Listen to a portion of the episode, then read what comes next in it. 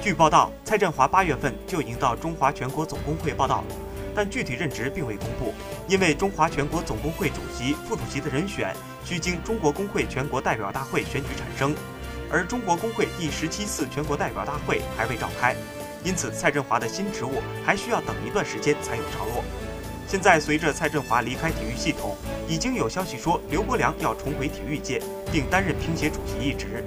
事实上，若是刘国梁能够回归，即是众望所归，也反映了体育总局的改革方向。根据勾仲文上任后的改革思路，各协会主席由各个项目的明星运动员来担任，实行扁平化管理，让专业人做专业事儿。